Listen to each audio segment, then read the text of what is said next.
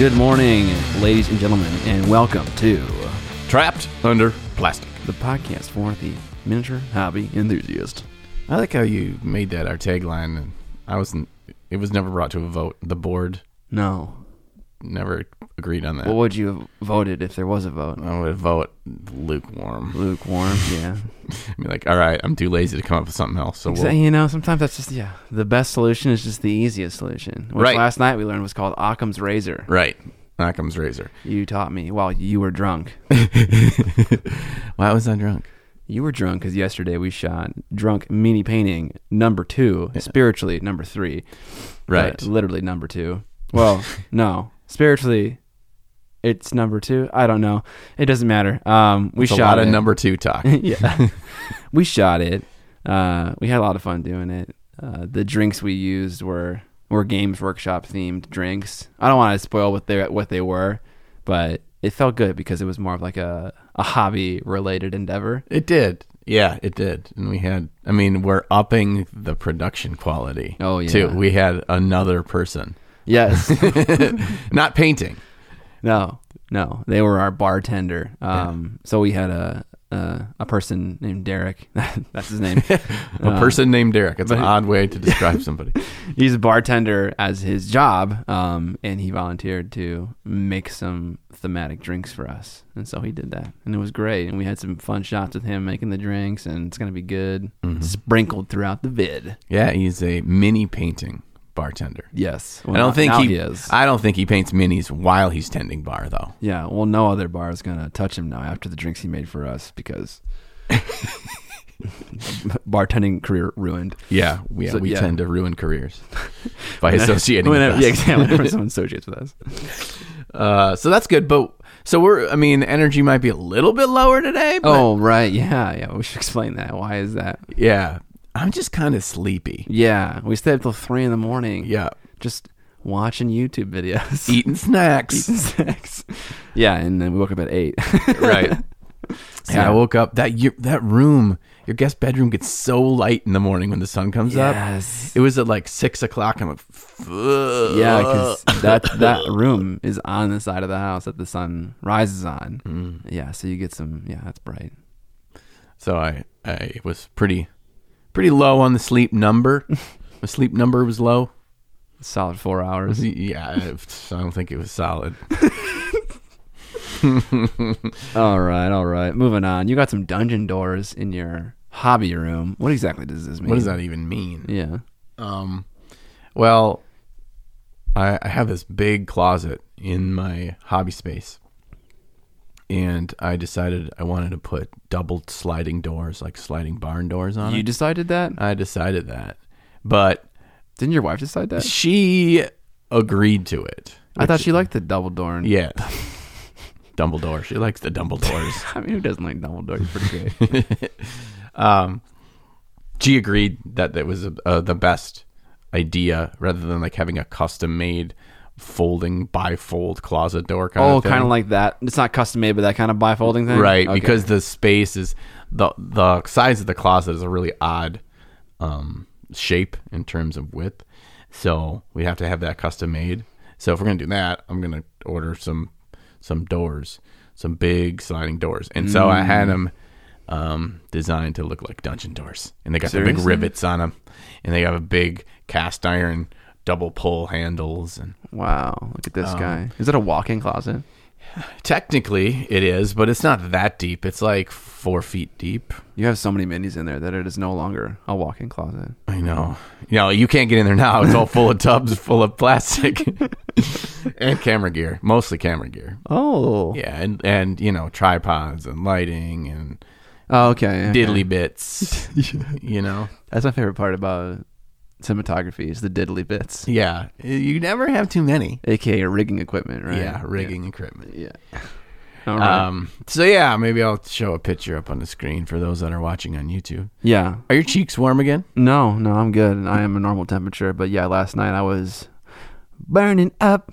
Yeah, you were warm. Uh, another story for you guys. I own or did own. Still technically owned. Yeah, yeah. An ultrasonic cleaner. And uh what prompted me buying one was I, I watched this guy use it to strip plastic models with this chemical compound. I forget the name of it, but it performs better as it heats up, and ultrasonic cleaners heat up the liquid that's inside of them. But he did this really cool test where he was stripping a plastic airplane, a model kit, and he used, like, the paint that was used on this is like enamel, and it's like it's like five years old. And like after three rounds of like the two minute long ultrasonic cleaning sessions, it fucking stripped it bare. Whoa! And I was like, that's I'm sold. Like, but in my experience of using an ultrasonic cleaner, it never works that well uh, for anything that I put in there. Oh. Um, and so recently I bought Conrad. Oh my God, is that his name? Conrad von Karsten. Mm-hmm. Um, and he was painted already. I bought him off eBay, and so I wanted to strip him. And I love stripping metal models because it's so easy. You just use yeah. acetone. Yeah, you can and, use the harshest of stuff. Yeah, and it just melts off. It's yeah. the only time in my brain that stripping miniatures ever works like I want it to work. Because mm-hmm. for every other application of stripping, it's just a total pain in the ass. And I've tried a lot of different stuff just to see what works. And honestly, nothing works for plastic models unless someone's got a better idea. And don't you say Simple Green. In the, Simple Green sucks uh, yeah. at stripping stuff. You've experienced this too, right? Yeah. I, I and I heard rumors or uh, whispers that like the formula has changed, and the old, there was an old version yes, of Simple I've, Green yes. that worked, mm-hmm. or not available in America. You could still get it elsewhere. That's worked. Absolutely. Yeah, I heard that as well. You kind of beat me to the punch of you saying that stripping models and uh, Uh, ultrasonic cleaner never works, that we're gonna have fifty comments below of it works perfect every time I do it, it worked great, you must be doing something wrong. Well, I guess what we should we should work out here is what is what does perfect mean to you? Right. Perfect to me is spotless. There's not paint left on it. Mm. The worst part is that the paint that's easy to get off is the paint that's in easy to reach areas because right. the toothbrush can hit it. Right. But what doesn't come off is the stuff in the recesses, which is the stuff you want to come off. Yeah. That's what obscures your detail. Yep. Right. So unless you can get models ninety-seven percent spotless, uh shipping has never really worked great for me. No. Maybe. Anyways, the story is here.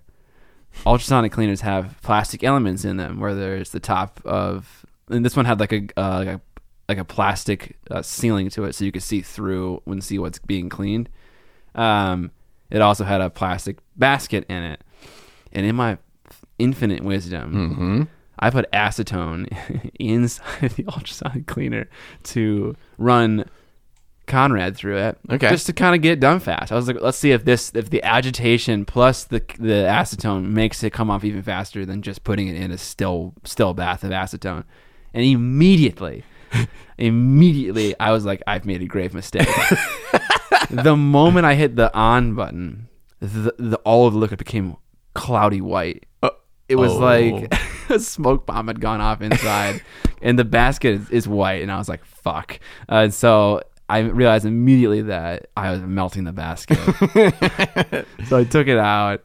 Uh, and what happened to the display window that you usually be able to look through the lid on? Dude, it's it's totally white. It's crinkled. It's dripping melted plastic from the the fumes that was still in there after the fact. Oh, my God. Okay, acetone melts plastic, so... Oh.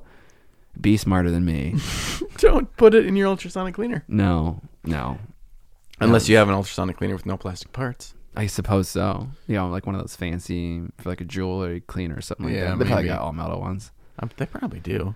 Okay. So, but I mean, is he, is von Karsten stripped? He's stripped, and he yeah. is, I'd say seventy percent painted.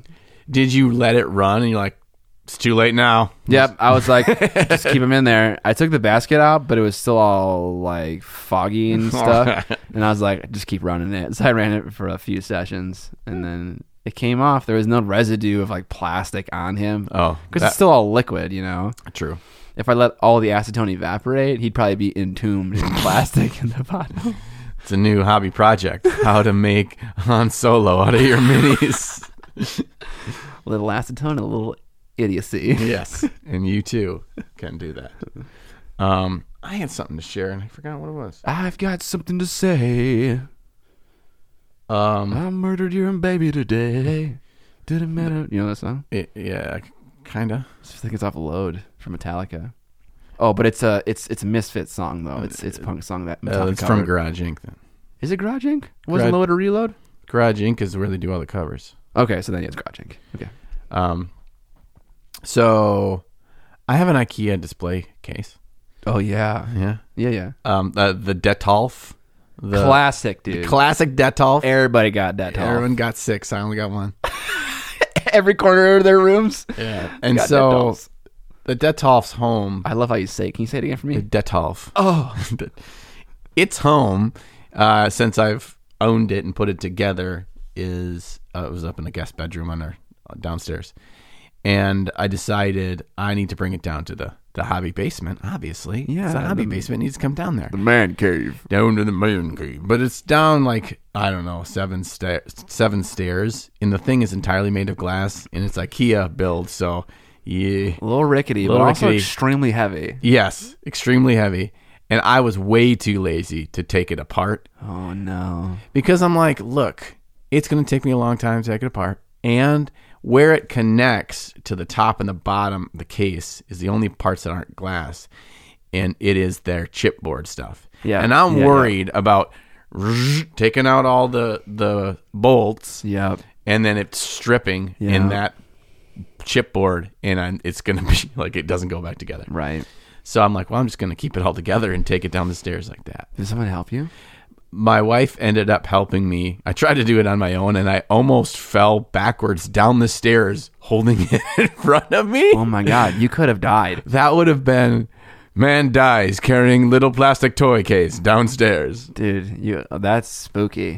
So I'm like, okay, so I did get her help, and we had to like I'd lean it slightly back, but we didn't want to lean it too far because everything's kind of feels like it's like put in there by gravity and the weight of the plexiglass or whatever it's made out of. Okay. And so not everything is like secured to everything else. It's kind of like a box that if you just pull at the right spot, the whole thing falls down.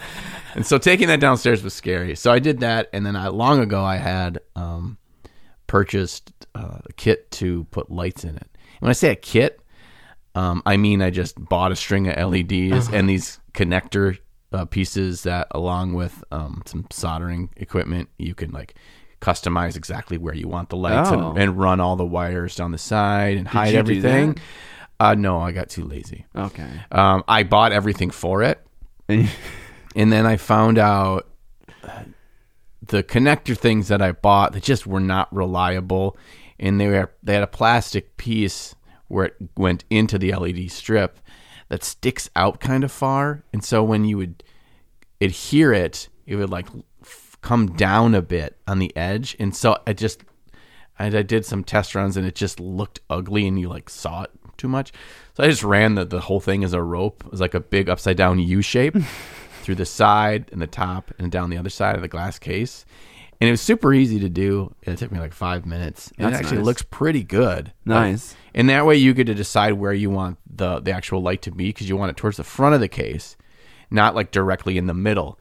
Because if you do that, then you get like a pure zenithal, and, and the more like the front-facing part of the miniature is more in shadow because that's your main light. You want uh-huh, it towards uh-huh. it a little bit more in front so you can see the, the kind of the front of the miniature, not directly above it from the light source. Yeah. And it worked out pretty cool. So I just like ran it an, an inch inside the whole seam and drilled one hole in so I could hide the cord. And it's got a little switcher so I can turn it on and off. And there's probably m- much more efficient and nicer looking options than the one I did. But sounds nice. So, you know, you're talking about this and uh, it reminds me of an article I read a long time ago off of Massive Voodoo about how to take a Detolf and make it better for miniature like display cases. And the key thing he does is he puts felt at all the intersections of the glass so that dust can't get in. And so I wanted mm. to ask you, as someone who's owned it for a while, do your models get dusty in there? Is the glass getting dusty? Um, the glass was a bit dusty. I've had it for probably about two years. Okay, so that means that there's some there dust, in the dust minis. going in there. Yeah, and I've heard, I don't know if it was from that article or somewhere else, that there is some like little like foam bumper things that you can even buy at like Home Depot. Yeah. That you can run those and all those the four corner gaps. Actually, the the back side, they have these plastic, sh- like plastic L L grooves. Uh, it's an extra piece that goes in the, the back two walls. Okay. So that is completely cut off from air. Nice. And the top is. So it's nice. Only the gap around the door. that is the only place that it's getting in. Okay. So it, it didn't, not a lot. You couldn't really, I can't ever really t- sell it on the minis, but you can see it on the glass. There was a little bit of dust in there. Dude, it makes me want to make a video about taking that thing and making it like a cool miniature cabinet, because obviously it's dark as fuck. But yeah. if I had like two strips running down like the middle column and then up the sides, and then I put something that was air blocking in the doors, would that be a cool video? Or would that be garbage? That'd be garbage, but it might be easy to do though. hmm. It's the, it's like this this Venn diagram of where does garbage and easy to do meet. All right. All right, that's our stories. Those are our stories. Those are our hobby stories. Those are fun. We had a lot of stories this week. Good job, Dude. Us. High fives. Yeah, high fives. Oh, I forgot about our high five last night. You got that? Oh, yeah. Blindfolded? Yeah. Yeah, yeah. That was uh, that was interesting. we were uh, so happy about ourselves. Yeah, we didn't smack each other in the faces. Anyways, that's for a, a new another new video. Non-drunk mini painting mm-hmm. coming out. Um... I don't know what we painted for this week. Uh, I can't remember who went first last time. I will just go. You go. Uh, I painted five Blood Knights and ten Dire Wolves, and I painted some Vampire Lords. Um, they're not done, but they're somewhere in, in between. Um, and I did it in a thirty-eight hour painting spree, uh, which you probably already know if, if you saw the video. If not, it's linked in the description. But I wanted to see how long I could paint for before I had to give up, and it was thirty-eight hours. thirty-eight hours is the number? I could paint for longer. Yeah. You used to like, what was your stop? Like you got to a point in the painting process where you're like, okay, I got the wolves all done. Um, yeah. I, you know? You know, I didn't say this in the video. I wish I had. I've, I thought of it uh, while I was doing it. I was like, the barrier is not a physical one. Mm. It's a mental one. It's mm-hmm. like, oh my God, I can't do another unit. I can't start another unit. I can't go through this again. Uh, especially after spending thirty-three hours painting five fucking Blood Knights. Um, yeah, dude. That's a lot of time. That's so much time. That's six hours. It's over six hours in miniature for just a, a cavalry unit. Cavalry. Someone's going to give me shit for saying cavalry. um, anyways, yeah, so that was intense. Um, I could have gone for longer. What stopped me was it was Wednesday at ten, and that's when I go to bed. Normally it's ten p.m. and I needed to go to sleep so I could wake up on Thursday and then make a video for Friday. That was um, the reasoning for stopping. It was, truth, truthfully. Um, I spent so much time putting the freaking models together. Yeah. Um, had I known I wasn't ever going to get to the zombie dragons, I probably could have not done them. But I guess they're done now and they're based nicely, so I yeah. have to do that later. But yeah. Yeah, your barrier of getting to the whole army done is a lot lower now. Yeah. Doesn't that whole army still have five more Blood Knights in it, though? Don't even. Yeah, there's another... So I got to convert them and do five more. Oh, yeah. Shoot. That's going to be the... That's your, your giant boulder to finishing this army. Yeah, the rest is fine. Yeah. I'm excited about painting Neferata. I'm excited mm-hmm. about the Vampire Lords. Mm-hmm. Um, the Chain Wraps are going to be easy as friggin' yeah Sunday morning, dude. Um so yeah, those are gonna be fine. But yeah. yeah that's what I did. My hand is numb. It is still numb. People have told me that it is carpal syndrome, carpal tunnel syndrome. People have told me that it is uh a pinched nerve. Uh all I know is, is that I need to take some break from fine motor skills to give it time to recuperate. It's your left hand, right? It's my left hand. Yeah. So you can't hold the model anymore. No, that's the holding hand, right? Yeah. So you need to just sticky tack it to the table, and you have to move around. Hey, that's not a bad the idea. Mini. Yeah, that's when you say, "At what cost?" At what cost? And it's the cost of my left hand. No, it's not. It's fine. It doesn't. It's not that bad. It's getting very slowly better. Um, but yeah, we're on like day seven or something. Yeah, if it's not better in a month, uh, I'll use that meat cleaver upstairs, and we'll just get rid of it. And then we'll just squish the meat cleaver's handle end into your hole. And oh, so you have cleaver hand. Cleaver hand. Oh, that's honestly better than having a hand. Right. In most situations, what would you rather have? A hand or a big meat cleaver? Yeah, then my career as a serial killer can get started. Right. It's like, I never have to worry about finding a weapon to kill my peoples. It's it's, it's a there. Part of me. Yeah. Scott the meat hooky maniac.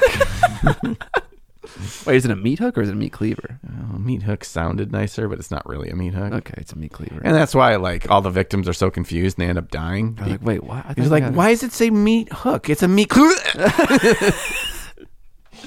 And then we have the makings of a horror uh, little screenplay coming up, right? Right. Here. Yeah, this is brainstorm. You guys are seeing behind the Actors Guild studio, right. whatever. This is the creative process right now in progress.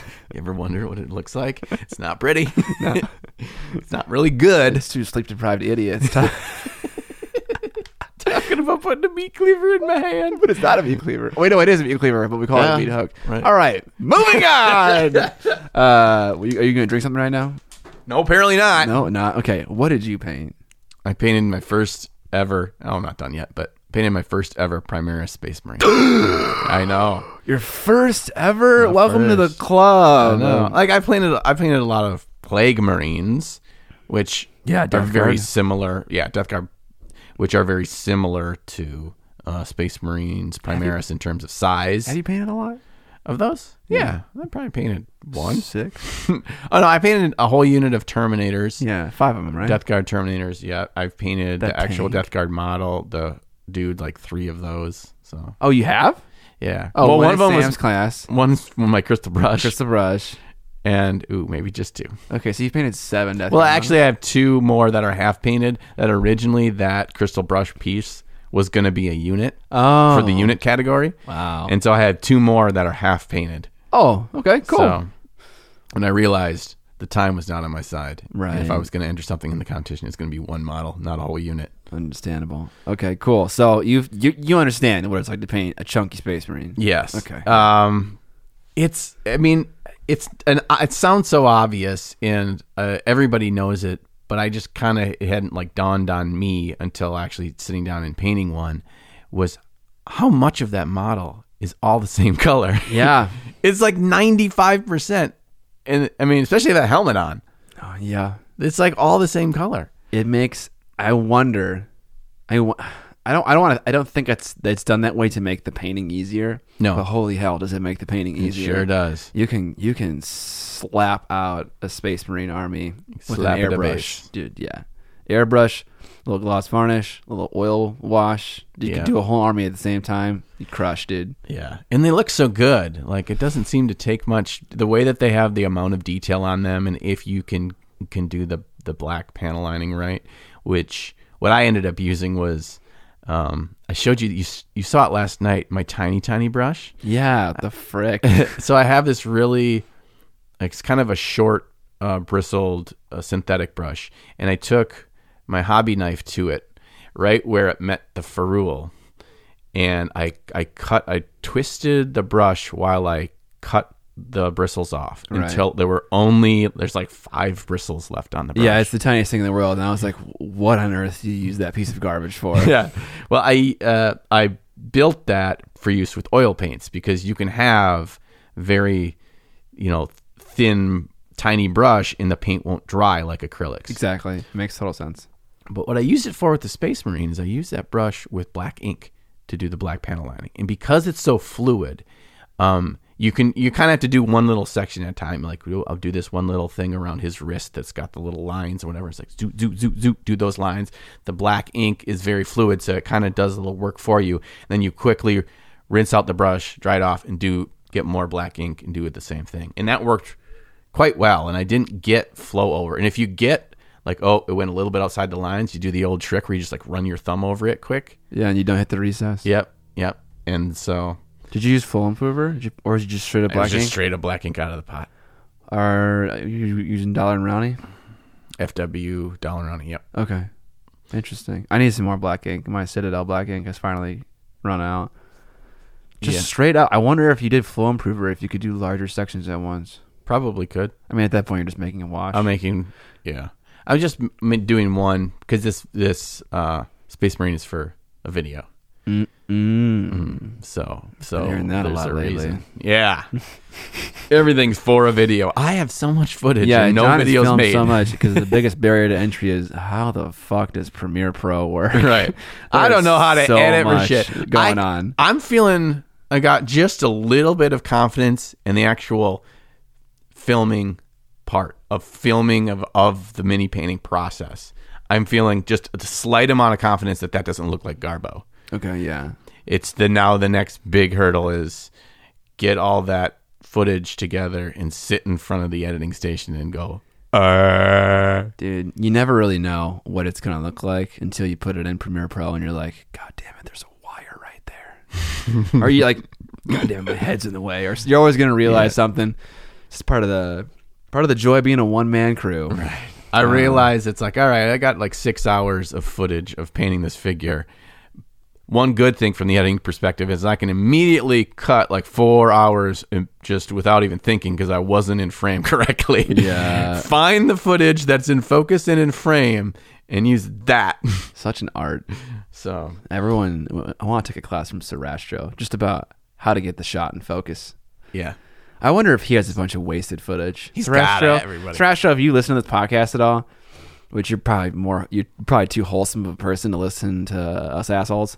But if you listen to this, tell me, do you have, like, what percentage of your footage that you shoot is wasted? I feel like for me, it's somewhere between thirty and forty percent of my footage is totally garbage and I have to delete because hmm. I'm being a dummy. But you got to make decisions anyway on what to keep and what not to. So there's, there's some value in that. It's like, okay, I don't have to go through eight hours of looking through stuff. I'm immediately cutting three of it. Yeah. So I've made my work long-term a little bit better. So Yeah, yeah, yeah. So yeah, so Space Marine. Question, what chapter? Iron Hands. You're so loud. Uh, those are Silver Boys? Yes. Oh, second question, do you have the Tamiya panel liner? With the enamel one. No. It comes with a brush in the lid. It looks like the Tamiya clear. Yeah, that same kind of square glass thing, yep. But there's a brush inside the lid, so it's super handy because you don't need to ever have to get like a brush to do your enamels That's with. That's nice. It's very nice. It's very good for panel Is it lining. A very dark black? It's, it's black. Hmm. I think I've seen you use that in a video. I might have, yeah. For a Space Marine, I feel like it would work great. Yeah, if the brush is decent. Yeah, it's tiny. It's a little skinny boy. Okay. It's not. It's not as skinny as your five bristle insane thingy. Yeah. Um. But yeah. All right. Well, that's what we painted. That's what did you painted. guys paint? Let us know in the comment section below or in the Facebook group. All things linked in the description. Um. Or you can let us know on Patreon if you're one of our patrons. Yeah. Right. Yeah. I think that's a good thing to get back on that horse of uh, sharing, holding yourself accountable. You know, if I Absolutely. feel like I have to share in the Facebook group every episode what I've been painting lately, then maybe that's going to help me instead of watching the next episode of, I don't know, Black Mirror. I'm gonna Black Mirror. Play, I'm gonna paint tonight too, or I'll do both. Oh yeah, you can listen. I've never been able to do that. I can't. I the only T V shows or movies that I can engage in while I'm painting is stuff that I've watched a lot of times, and the I don't Office. Need to physically look at it. Yeah, yeah. The Office, prime candidate. Yeah, The Office is. Uh, I've watched. I probably watched more Office hours at this point while painting than I have not. Are you because an I've audio watched it so person? Much. Do you listen to music or watch T V shows while you paint?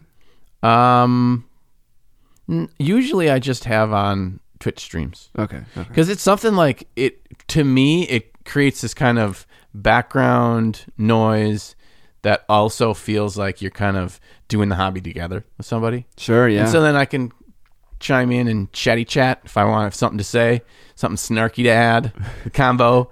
Um, and otherwise, I'm just kind of following along with them. Occasionally, I'll look up and see what how much progress they've made because mini painting, live streaming, so little gets done in any like twenty or thirty minute block of time. Right. So it can be tough to just like glue your face to it. Sure. But like if I'm watch, I'm following along over a two, three, four hour stream. You know, I'll get to see the progress while I'm also working. So I like that's that. What I do. What do you do? I'd, I listen to the cold, silent black of the night. Nothing. Yeah. There's some. I, I do that often too, though. There's yeah. nothing wrong with that. Yeah. I don't. I don't like. I don't know. I usually don't listen to music for whatever reason with it. I know. I feel like I should do that more because I think I talked about it in an episode of the podcast where I intentionally listened to music and told Amber I couldn't talk to her for two hours and. My phone away for two hours and I was like like everything went black other than what was in front of my face. So I feel like it's a it's a good tool to use. Yeah, I I think that's probably smart. I think that's more about setting up your uh your your mind around the understanding of what you're doing and the boundaries of what it is. Yeah. And then whether you listen to music, if you knew you were disconnected and you're only focusing on this for this four hour block, um, whether there was music there or not, probably isn't the key part to it, but okay. It maybe help with your flow state. Flow state. Let's just use that phrase again. Okay. We used it. All right. On to the topic for today, which is about rules in miniature painting and, you know, is it harmful to the community? The topic comes from one of our patrons, Beasticorn. Beasticorn! Who's awesome. He supported me on my personal Patreon and also on the podcast as well. So shout out to you, Beasticorn. If you're curious about our Patreon, one of the rewards, I think one of three, uh, is that you get the ability to suggest topics. And then we'll shout you out in a video. Also, you sang his name. Amazing. Beasticorn! That was very John Ralphio. yeah, yeah. Oh. Sit down. Listen here. I'm going to take you to the club. Work the club. No, work the floor. Okay, I can't even do it. I can't even do it. All right, yeah. So, All right, so I want to read his exact wording yeah, of the do question. It, do it. Um, do it, do it, do it. Is, okay, I'm going to do it. I'm trying to be more like John Ralphio. Uh, it's terrible. Is the miniature painting community... Com- We're starting ooh. Out rough, buddy. Hey, words are tough. Is the miniature painting community held back by too many rules or the idea that miniature painting has rules? What ties us in general to this idea of painting with a formula instead of something more abstract or expressive like we see commonly in other art forms? Well articulated. So I wanted to very well articulated. I wanted to share his word for word question because, I mean, he was point. Yeah, he, he was very intentional. I like the... Or the idea, just the idea that miniature painting has rules. Right. And to me, to, wow. st- to start this off, it is all about that, that it, it's an idea. And they aren't, there aren't rules, but that's how we label them. Huh. Okay. That is so many questions. So many questions. No, so he, he compared it to other art forms that are more abstract. Uh, do you think in general other art forms have less, the impression is that they have less rules? I think when you like kind of look back to the what you call like the masters or or the time of enlightenment around two-dimensional or even three-dimensional art, and you think about, you know, like Rembrandt and Van Gogh and all those guys, um, it feels like they didn't have rules, right? And I don't know how much of that is true and how much of that is kind of manufactured by this rosy lenses of time. Mm. Mm. But like if you go through like formal art school now, like there's a lot of rules in oil painting, you know. Yeah. There's a lot of rules in figure sculpting. There's a lot of rules in illustration. Um, okay, well that that may be the truth, but I'm curious about what you think the impression is. Do you I, think the average person's impression of miniature painting is that there are more rules than oil painting? I think so. Okay. I think so because we're looking at it from a, a, a different perspective. Most of us aren't traditional, experienced uh, artists. And so we look at this form as something that has all this structure because much of that structure that it was built on is a foundation of not having artists perform the craft. Whereas mm. oil painting... and all that kind of stuff, it's it's like its roots are in an artist create the artist creative process, which is less about rules and more about creating a statement or using emotion or color and light and whatever. And so it feels like one feels much more free and and open than the other. Okay. Interesting. Your brain, I can like hear it turning. Yeah, very slowly. very gear, slowly. The gears in my brain. Can we, okay, let's go back to this question at hand and talk about yes, what are the rules? Like you want to do that first? I right. think I think we can define what we're what we're referring to when we say rules, and we're we're not going to list them all because we probably don't know them all. Um, And again, we're using rules in quotation marks. There are procedural rules. Yes. There are rules where it's like, okay, the process is base coat, wash, mm-hmm. layer, layer, layer. There are procedures that are like prime, zenithal prime, uh, uses Xanthoprime as a as an inspiration for where to put your highlights and shadows. That's procedural. There are specific rules that are like, you can't highlight red with white because mm. it looks pink. Mm-hmm. Uh, what about rules around the, you know, the, the products and tools that we use? Oh man, it was millions of those. Yeah. R- rules that you have to paint with acrylic paint. Is rules that, that yeah. Yeah, you have to paint a mini with, with acrylic paint, man. You can't oh. paint it with enamel paints. You can't paint it with oil paints. You can't paint it with watercolors. You can't paint it, you know, it's got to be acrylic paint. Right. Um, you know, you, you know, the kinds of brushes we use, the, you, you know, you, you should use a wet palette. You should thin your paints. That's a good one. Right? Are you, uh, are you firing on wet palettes right now?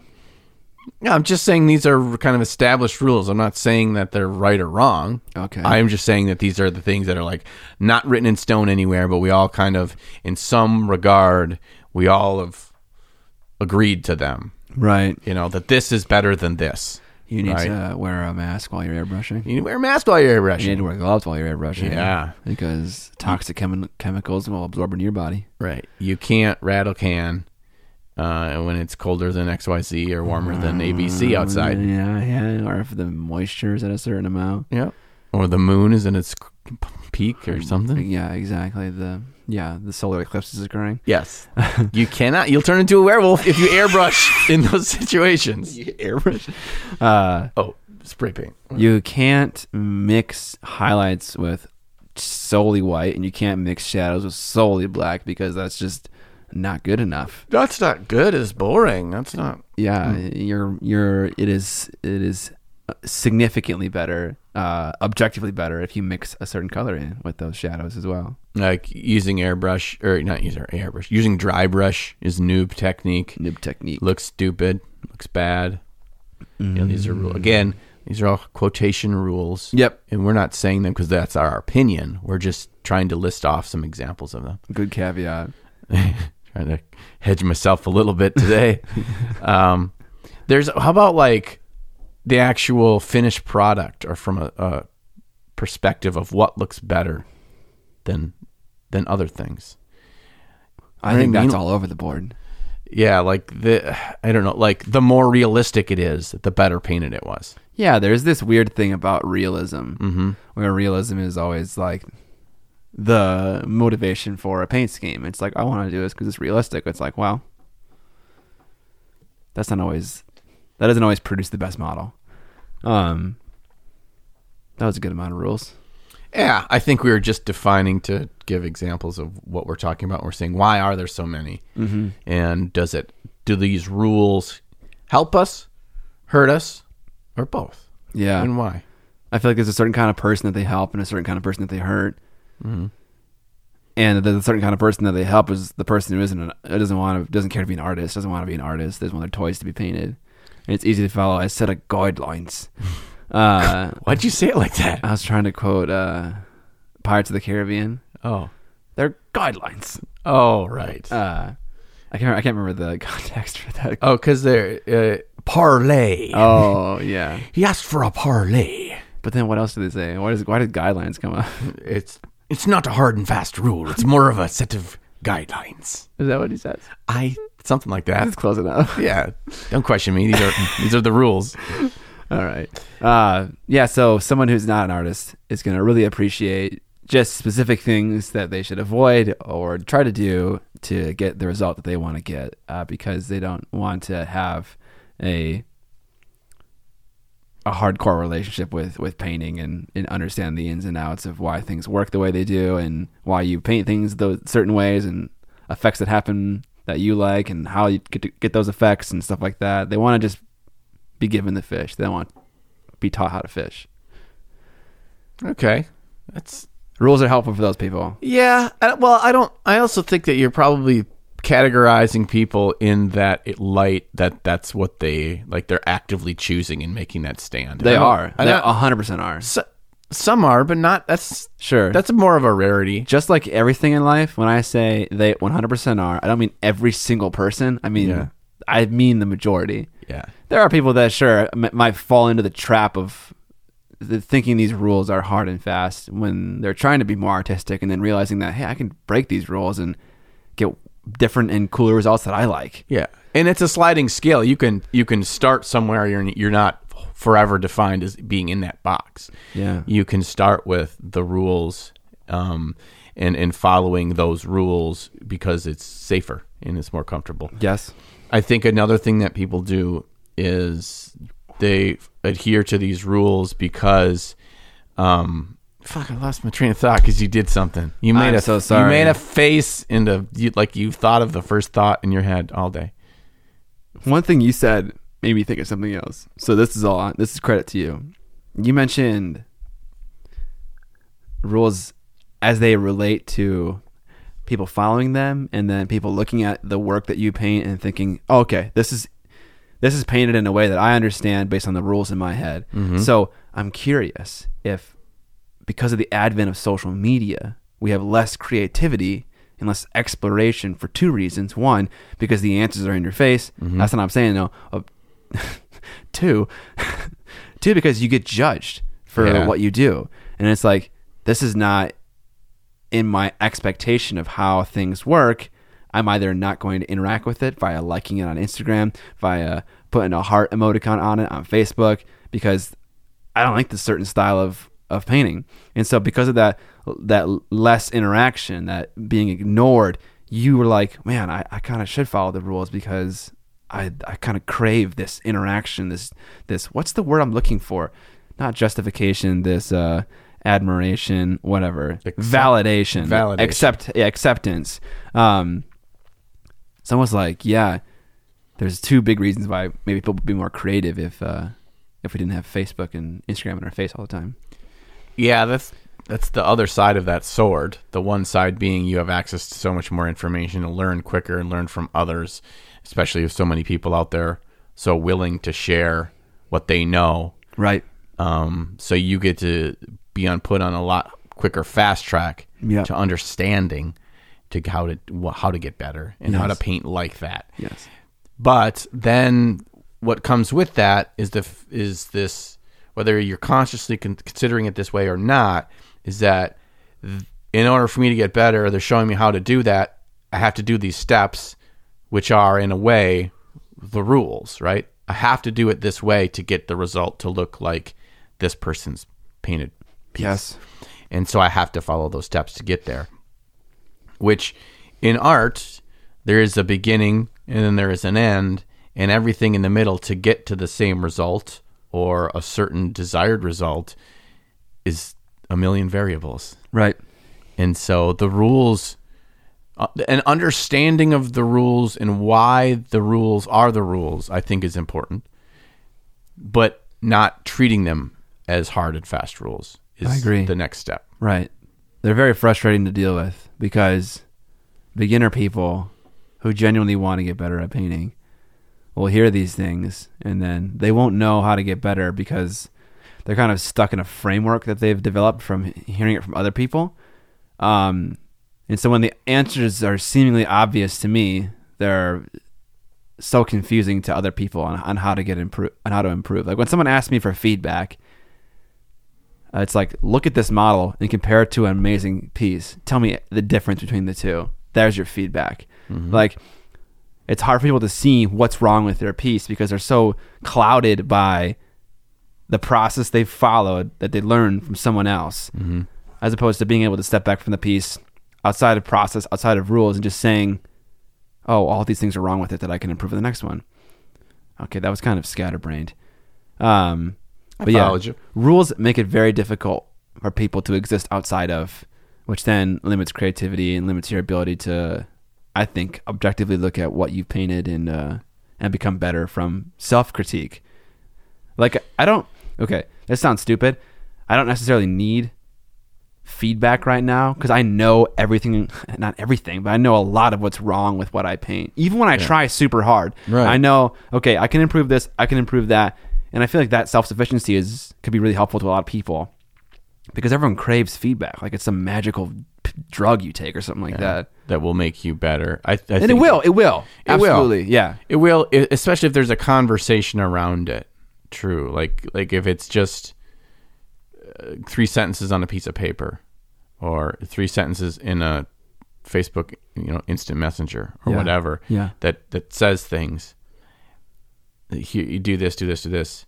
Um, I think that can, that, I mean, that's not going to hurt you, but having a, a deeper conversation around why you're saying what you're saying and having them look at the model with you and envision how it could be different and how you could go about it, and ask questions to the artist and be like, mm-hmm. how do you, th- how do you think you could, um, you know, make it feel more like it's a cold evening in this scene? What do you think would that would that would do? And, and thought-provoking things to get them thinking out of uh, a structured, in the lines, rule-following mindset. Yeah, to a more artistic, um, open-minded yes. approach. Yes.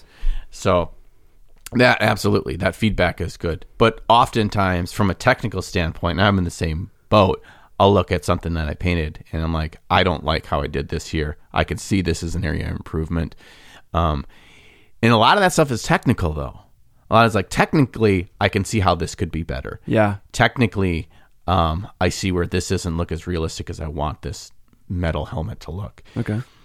But there's then a next tier above that. And that's sometimes where the feedback is much more open to interpretation. Sure. Like the highest levels of painting, and people are like, why did this one win over this one? I feel like the one that didn't win was much more hard to pull off from a technical standpoint, but it didn't win. Right. Um, I kind of regret saying what I said five minutes ago. Rewind. Yeah, right. Okay. I'm always going to take feedback. Um, cause feedback always just, cause you just said this, it, it always expands your creativity, and that's definitely true of, of of me as well. I'm not the most creative person. I don't have infinite resources to be, be creative and faculties to be creative. Uh, so any feedback from anyone is always going to expand that creativity. Um, but you are right. Uh, the technique kind of gets, the conversation about technique gets a little muddled uh, once you've kind of understood the basics. Mm-hmm. Um, there are different approaches to that stuff, um, and you can get different results. And I don't know what I'm saying right now. Um, but yeah. I just want to clarify that. I get you. I can yeah, that's a good clarification, too. Yeah, I can definitely use feedback all uh, the time. Yeah, I'm not above it. I promise. I promise. Um, okay, so there's a couple things I wanted to dig into on this. And the first thing is the benefit of the rules. I think we, do, we need to acknowledge that they exist. If they were here and they didn't have a benefit, they would dissolve naturally over time. If the rules huh. didn't have some sort of benefit, um, especially to what you'd consider, I don't want to say a majority, but a, a large segment of the painting community. And that is um, somewhere between haven't started painting yet, but I'm kind of interested, up until I'm, I'm consider myself not a beginner anymore.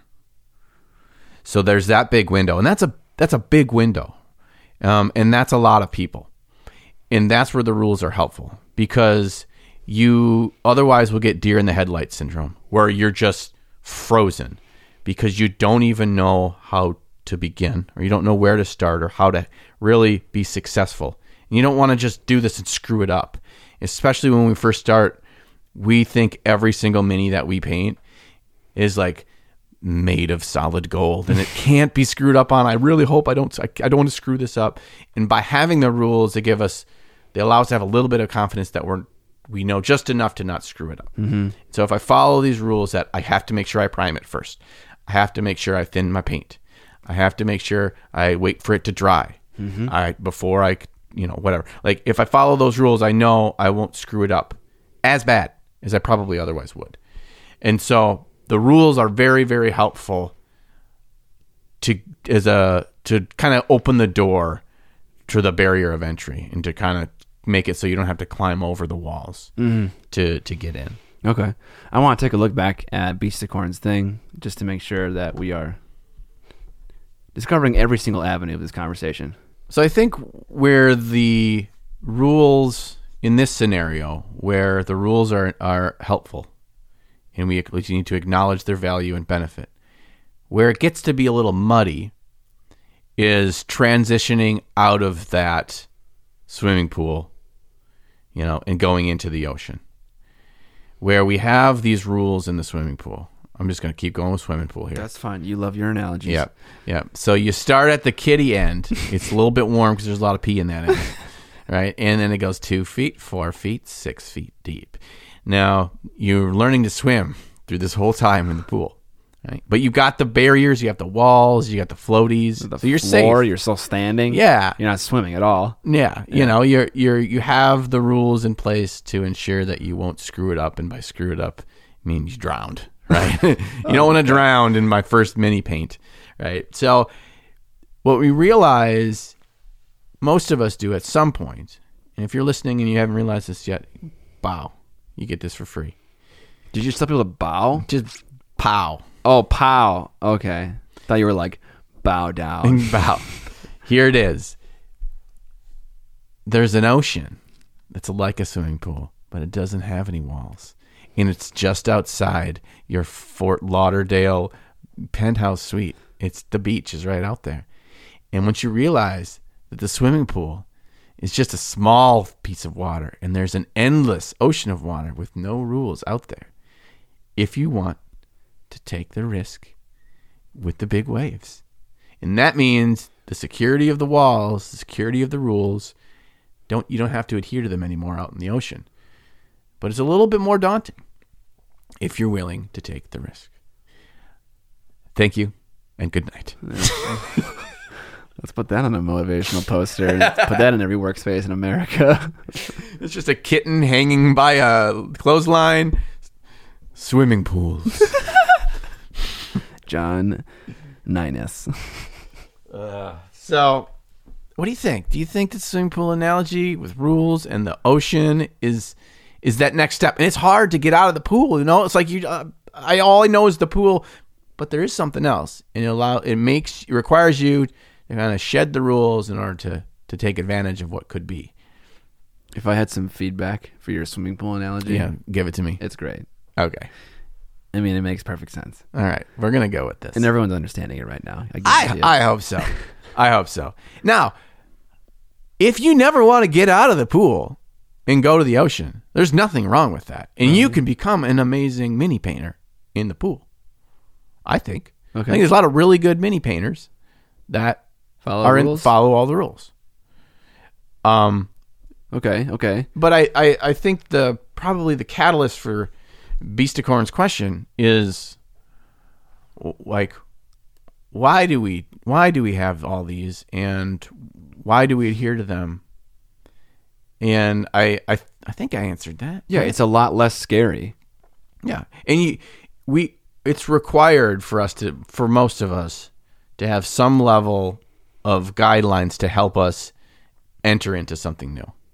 As humans, that's how we are in all things. It's just like, you're not going to just give you your driver's license and feel comfortable merging onto the highway if you haven't first done the parking lot time with mom and dad and there's no other cars around. Sure. It's, it's, it's a much more structured space, safer space to learn. Yeah. It makes me want to make a video where I am talking exclusively to people who haven't painted a miniature before or painted one miniature before and just walk them through all the emotions that I feel like they're going to feel. Be like, hey, this model is not as important as you think it is.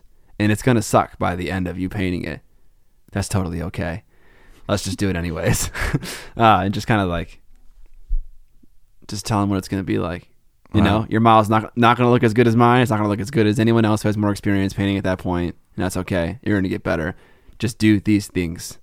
And then you can have some areas that where you can expand their imagination a little bit and be like, okay, this isn't a rule. You can look into exploring this category, and you can have like hard, rigid stuff in other categories.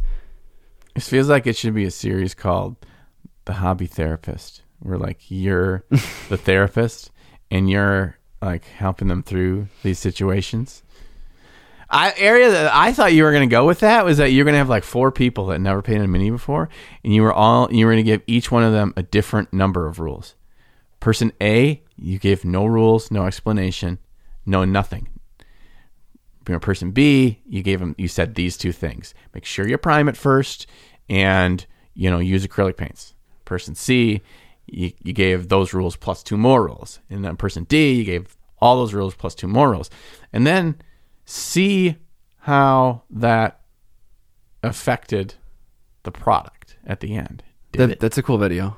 It's a cool video. Let's do that. Uh, the the only issue with it is that you can't make four identical human beings. Right. You, so I well, could, how much is already inherent to those people? I could pick my sister for the person to give no rules to, who's already a very good illustrator um, and has artistic talent. She's a photographer by trade, so she understands things art related. And then I can give a bunch of rules to my wife, who is not interested in miniature painting, or in, I mean, she's interested in like watercolor and stuff. So that wasn't the best example. But someone who's not artistically inclined, and if I gave them no rules, they'd flounder way more than my like my sister or someone who's mm-hmm. inclined already. Um, they have a level of comfort in an artistic space, yes, and probably some experience in understanding the medium in terms of using paint.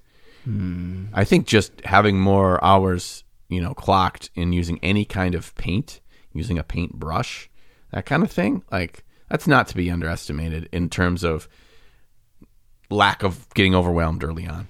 Okay. There's a little bit more comfortability there. So that's why, I think that's why those rules are in place, is because a lot of us enter this with not a lot of art background. And so it all, it, all the details can quickly become overwhelming. Okay. Um, it's the same reason why they make three hundred fifty colors in their paint line, is right, because they sell and they're convenient, and people who yeah yep it's this it's you know it's easier barrier entry for me to see the paint on the rack or ask someone in their painted scheme, what color did you use, because I like the look of that, and just grab that. Um, it's lowering that bar- that barrier of entry to actually get them with paint on brush. Sure. The problem I have with this conversation is I feel like it's just a, the seventeenth way we've said something already in this podcast. Is it? I feel like it is. Everything you're saying is is is correct and accurate. I've just said it before. I've said it before, though. And I don't want to bore the sprudes and spruettes. Are you bored right now, sprudes and spruettes? Let us know. I don't hear anything. Come on, man. Okay, so what if you find yourself in a situation where you're like, hey, I'm a rule follower, and I want to try to not be so much of a rule follower, which there's, that's not the right thing. And, you know, there's no right or wrong here. We're just saying if that's where your mental space is at and you're like, I want to try to break some rules. How do you go about breaking some rules? Where do you start? Where do you start breaking the rules? I think the first thing is that you just find a rule, target it, and then test it to see if what you think is a rule is actually a rule. Maybe that, maybe a little A little deeper than that is, why is it a rule? Why why is it in place? Because what is it set to achieve? Because it exists. Okay, so gotta prime your mini first is a rule, because if you don't prime the mini, then the paint won't stick to it. Your yeah. successive other coats won't stick to it. Right. So that's why we have to do it. True. But what if the paint does stick to it? This kind of plastic or resin or whatever, then did I need to prime? Maybe I didn't. Maybe that rule doesn't apply. If I got this whole big uh, board game and it came with four hundred minis, let me test one without primer. Let me test one with primer. What was the painting experience like for both? Because if I got four hundred minis and I learned that breaking the rule with the primer is possible, think of how much time and paint I've saved by not having to prime it.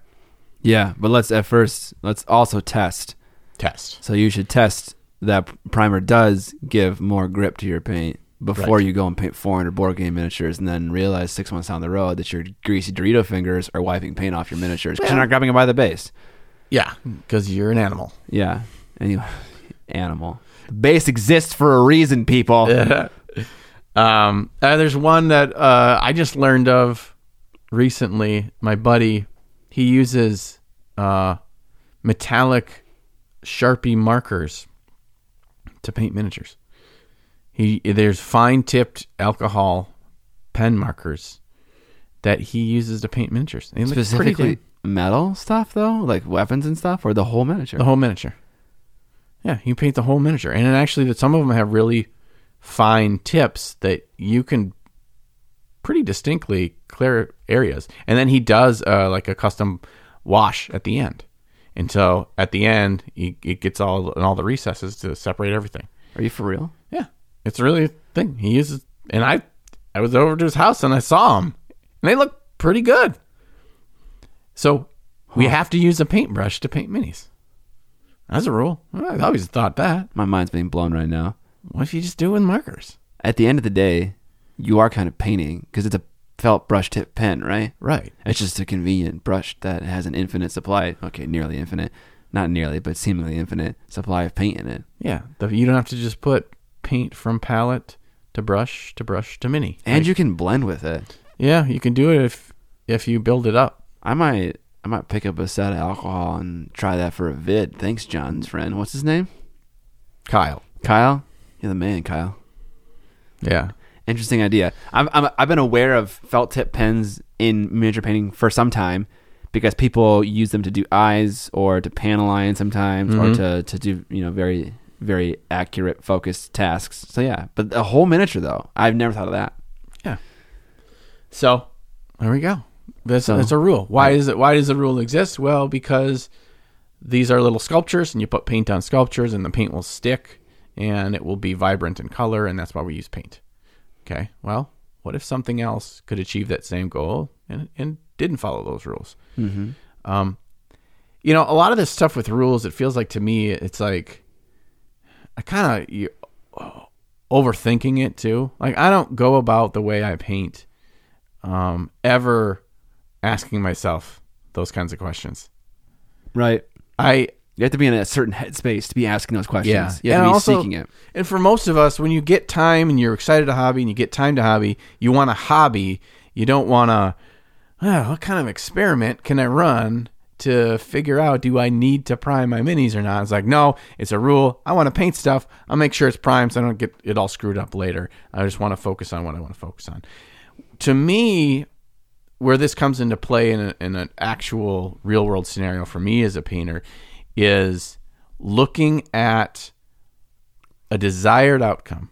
This is what either in my head or from my reference photos or from seeing somebody else's work that I really like and I want to copy it. This final outcome. Here's the outcome. Let's not worry about the rules that they took to get there. What are the rules for, you know, this kind of scene from a, a picture that I am using as a reference photo for my diorama?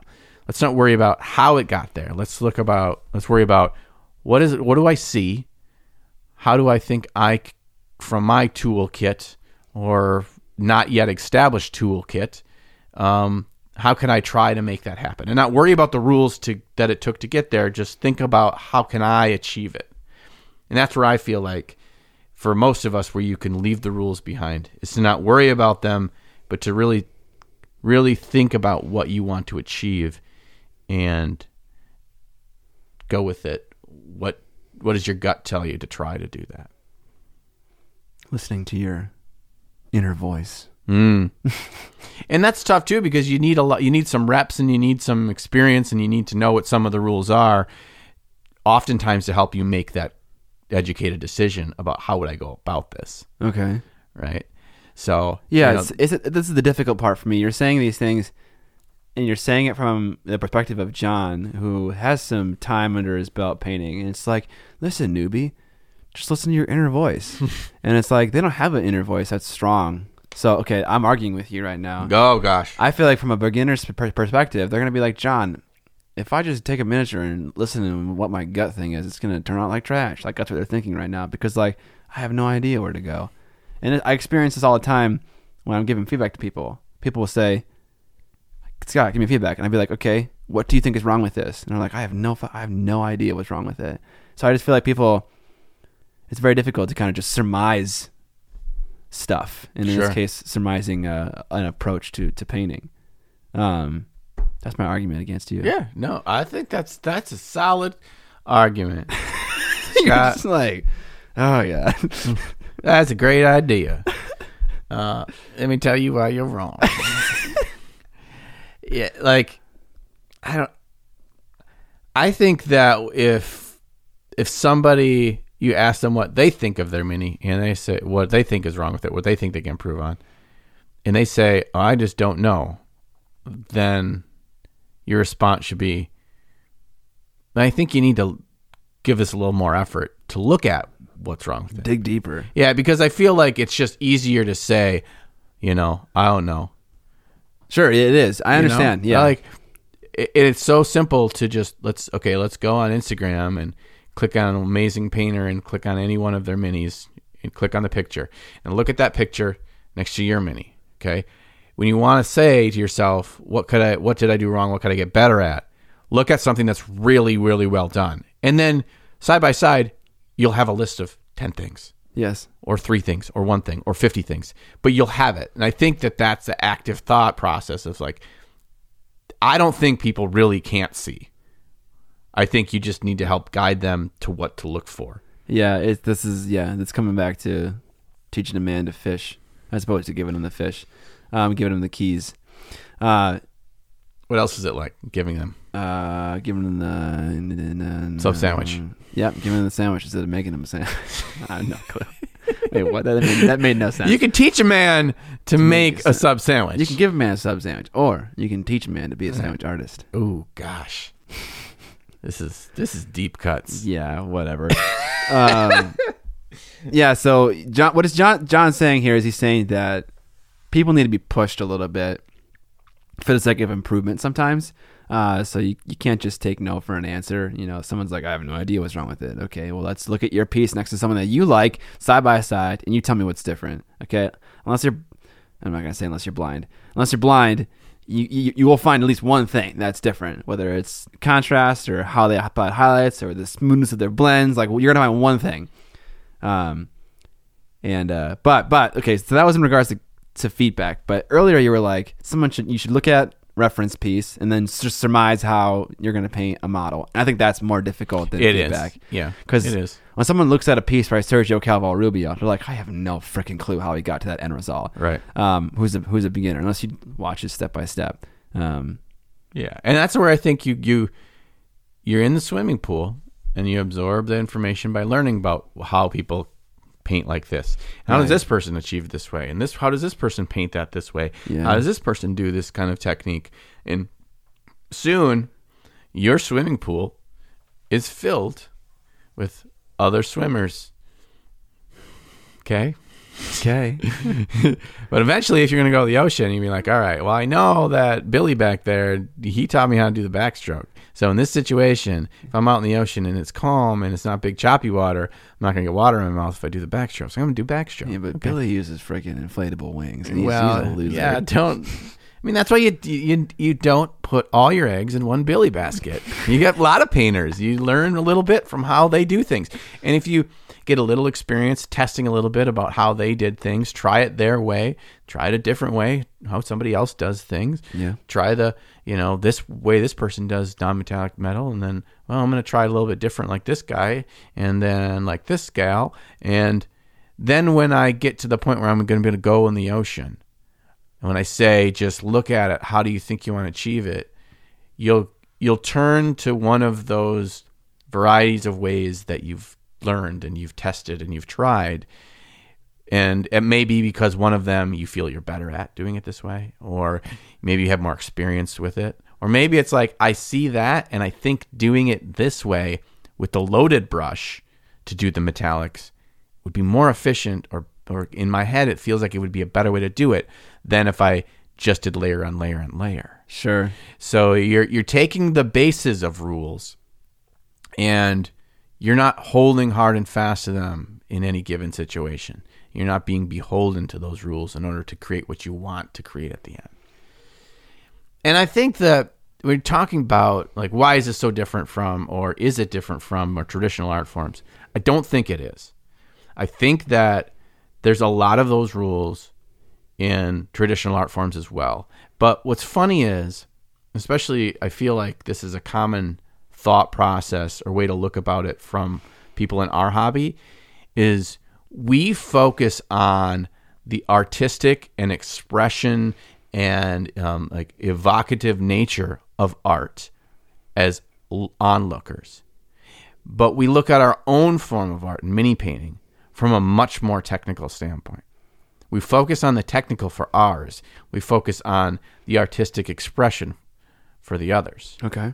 I feel like that's often what we do because we're not knee deep in that that system. So we don't look at that Picasso and think about how he technically achieved it, because we're not worried about that. We're just True. worried about how it, how, what it, if it evokes from us as the viewer. But because we're all artists of this craft, we're focused on the technical side of it. Okay. If we all were going to art school and we're in the same oil painting class, think about how differently we would look at that Rembrandt. Mm-hmm. Because we'd be looking at, at it from a different lens. So I don't think we should dwell on the rules in mini painting in a negative light too much. Because I think all art forms have a basis of these rules and foundational skills. Um, but how do we create a piece of art that someone that's not in the hobby would look at and say, wow, not worry about the rules and how it was done, but just by viewing it, it evokes something. And even if it's, that's a sweet spaceman. Thank you. This is the end of chapter two. You could do, you could do an audiobook. I'd listen to it. Yeah. Okay. uh, something else I wanted to say about. Uh, That's just because you're almost falling asleep right now. I am very tired.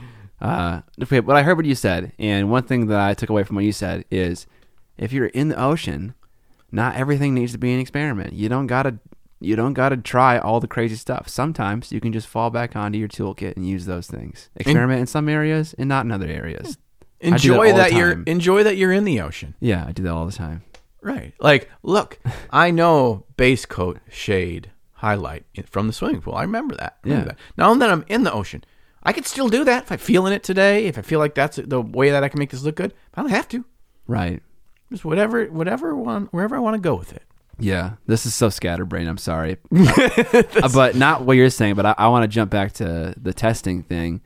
As someone who likes to test stuff, an inclination that I could have, say about John's primer argument, is that vehicles are primed, aircraft are primed, boats are primed. Like, it, obviously, priming has value in in some capacity for these these vehicles and whatnot. Why wouldn't Why wouldn't it work for miniatures? Why like, wouldn't it? And the answer is it's because your miniature is in the fucking ocean. It's not driving outside and exposed to the elements.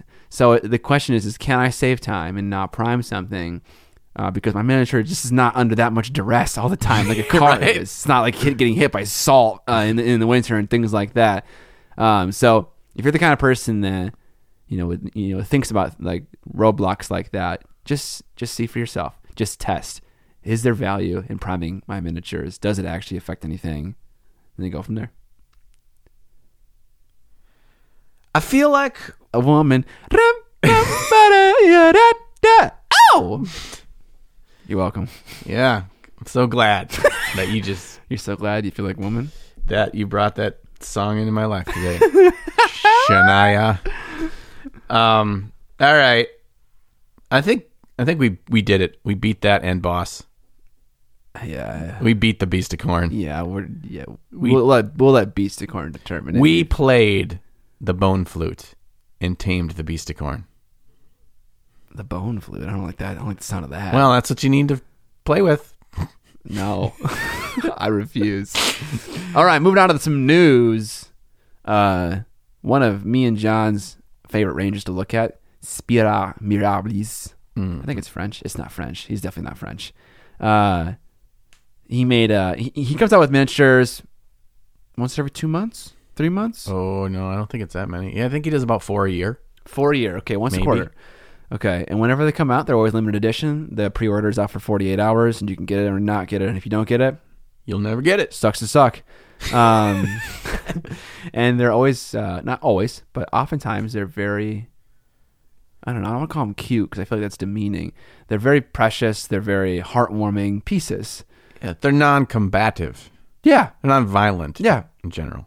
Uh, and so one came out. It's a little miner holding a gem with a little... He's animal. Got a mole. A mole, that's what it is. In his arm. And it's cute as crap. Yeah. And by the time this comes out and you hear this, it's gonna be too late. Right. So but but now that you know about Spira, Spira. What's the guy's name?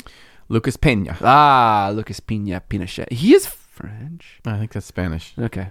Pretty yep. sure, but anyways, now you know about him, so just be aware of him. Follow him on Facebook and he'll let you know when a thing comes out and you can pre-order. John pre-ordered it. Yep. because I had uh, FOMO from the last couple of his. Right. I was like, I, I'm like, uh, none of his stuff, like, I just like bend over backwards, like, oh, I love it. But all of his stuff is just so interesting. Like, the, he as a sculptor is just insane. Like, the the level of character and a level of, of quality of all the details and textures and, and shapes and everything. It It's very, uh, it, it, it feels like it was sculpted by a human. It doesn't feel like it was drafted through ZBrush. Right. And it was. He sculpts them by hand with, yeah. with uh, the baking kind of clay and stuff. Mm-hmm. The baking kind of clay. Whatever that clay is, he was using it. Um, Brother.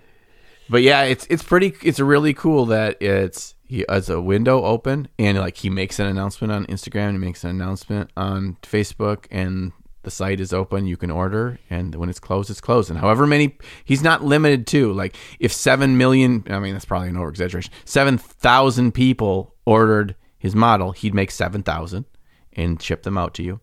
And that's it. But there's never been a second run of any any model he's ever made. Which is a shame because I want that freaking Goblin King. That big, fatty Goblin King. If you have the Goblin King from Spira, I will buy it.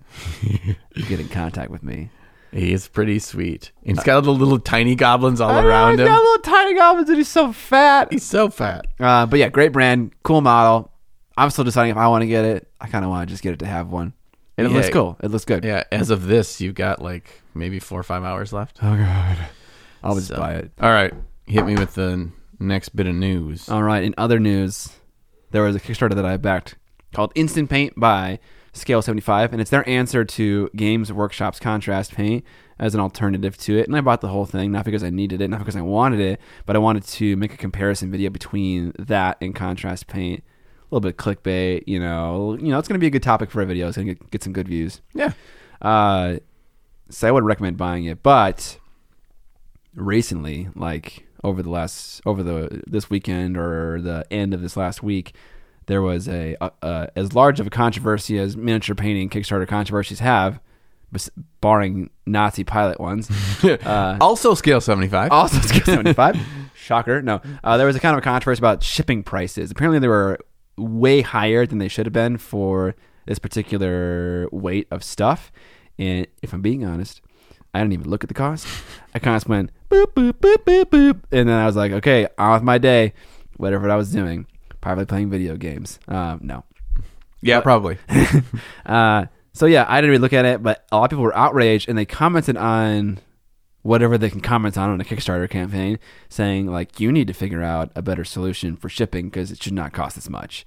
And Scale seventy-five put out a, a update on the Kickstarter trying to explain why it costs that much, and apparently that just added more fuel to the fire. Oh no! Made more people upset. Um, and then they released another thing, a second thing, the next day. Uh, apologizing, saying their intent was not to further in- make people upset. And by upset, like people, I read some of the comments on the on the post, and it was just like, you're doing something wrong if it costs this much. They weren't like, there was an outrage. Right. Um, but they're, they're stating, here's a way you can improve. Right. You need to look into other options. Yeah. So what I'm going to assume is that a few people probably reached out to Scale seventy-five in a in a negative way. And that very, very small minority is like making them feel the need to kind of tiptoe around like on eggshells and make sure they're, you know, not upsetting anyone. So they put out another letter saying, okay, here's the deal with the shipping. This is why it's happening. We didn't want to make you mad with the last one. Sorry that happened. Like they're, I feel like in the wake of their last Kickstarter, maybe they're trying to be a little bit more politically correct or like more mindful about how the audience perceives them and stuff like that. Maybe because uh, like I feel like they were kind of overdoing it. Oh, that's well, my, that's my impression. They're like, look, guys, we already we had swastikas on the bottles of the labels. We we took them off. You didn't even get to see them. They were gonna be they were gonna be great. We took them off because we knew you wouldn't like it for this paint. Uh, so why are you giving this crap about the shipping? Oh, on the instant paint paint box? Yeah. Okay. Yeah, it's just like part of the logo is like instant, but instead of a T, it's just a swastika. Okay, they weren't. They did not do that. Uh, Don't listen to anything John I say. John is making shit up right now. It goes back to their Kickstarter page and they're like, "Where's the swastika pictures?" Uh, oh my gosh! Oh okay. no! All right, what's the last bit of news, Johnny boy? Uh, also Kickstarter related. I wanted to share some of our uh, our Adepticon buddies that we have met mm-hmm. over the years, Mister Sean Sutter mm-hmm. and Malev, mm-hmm. the Shinobi. Mm-hmm. Um, they have got a Kickstarter going. I mean, yeah. Sean does. Sean does, yeah. Sean is the creator of a game called Relic Blade. Relic Blade. Which is a badass skirmish fantasy game. Would you call it badass or just good? It's funner than heck. Funner than heck. The system is fantastic. Yes. Yes. The system is fantastic. The customization, the, the, the way that you can equip your characters, and it's not point based. Typical battles are one hundred points, but like you can add different spells if you get a spellcaster mm-hmm. that costs a few points, mm-hmm. and you can add different greatsword to your paladin, and and um, it's so it's so so many details. It's yes, so specific. I love it. Yeah, there's a there's a lot of really fun details, a lot of different factions to play, and that this new Kickstarter, um, they rele- they reached a, a goal that they are adding a cooperative rule set for the game. Ooh. So you can play together and fight the enemies instead of just playing against each other. So I'm excited for that.